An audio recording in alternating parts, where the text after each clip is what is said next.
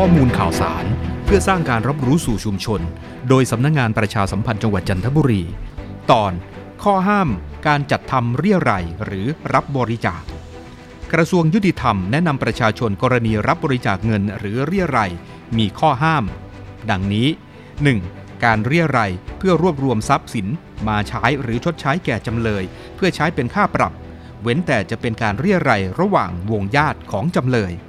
2. เรี่ยไรโดยกำหนดเก็บเงินหรือทรัพย์สินโดยคำนวณตามปริมาณสินค้า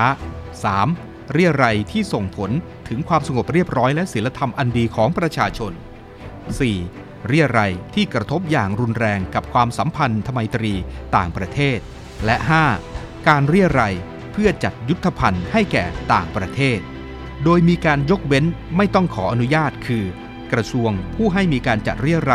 คนในชุมชนเพื่อการกุศลประกอบศาสนกิจและการเรี่ยไรการออกร้านขายของภายใต้การได้รับอนุญาตอย่างถูกกฎหมาย